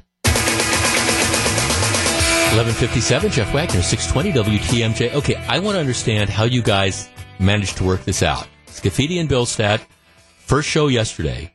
Today, you've got an abbreviated show. You, I mean, you, you did a whole three hours yesterday. Now today, it's less than two hours because of spring training baseball. How did Yeah. you work that out? Isn't that nice? Lots of pre-planning, Jeff. We thought about our schedule very closely. That's that's right. Well, spring training baseball, but before that, two hours of the program. What do you got coming up on the big show? You know, we heard you talking about Donald Trump, and obviously had his big speech last night. A lot of different reaction, including some really surprising ones. We're gonna we're gonna dig deeper on that, and and obviously there's always things going on, but the weather is one of those things. And today, John Malan's uh, officially retiring, so we're going to talk about that a little bit. Yeah, that's um. I, I said this earlier. John Malan is an old school Renaissance guy, and there's no school like the old school. And uh, yeah, his final broadcast is going to be uh, five o'clock, six o'clock, and ten o'clock today. Those types of personalities, those weather iconic guys, are are dying off. They're all retired. You Well, don't- reti- you retiring, retiring. Yeah, that's what I meant by that. yes, yes. re- retiring. Yes, Right, that's what I meant. It- Right. That you just don't see that type Right. of local iconic people anymore on the radio. Well, yeah, on TV. and, and we've seen just in this market, you know, you've seen a lot of a lot. Of, I mean, Vince Condella. Right, You've yeah. seen a lot of the the guys that have been there. Have done this for years and years and years and years and years that Mm-hmm. we all grew up with. I, I always tease Malan about that. But yeah, I grew up watching him on TV, you know, Yeah, and, yeah. and you know, and it's kind of like that. But so he he will definitely be missed. There's no question about it. So that is all coming up. Hang on. Scaffidi and Billstat is coming up right after the news. I am out of time. I am back 8.30 tomorrow morning when we do this all again. Drive safe if you're out in the weather. Have a great Wednesday. This is Jeff Wagner, 620 WTMJ. It's 1159.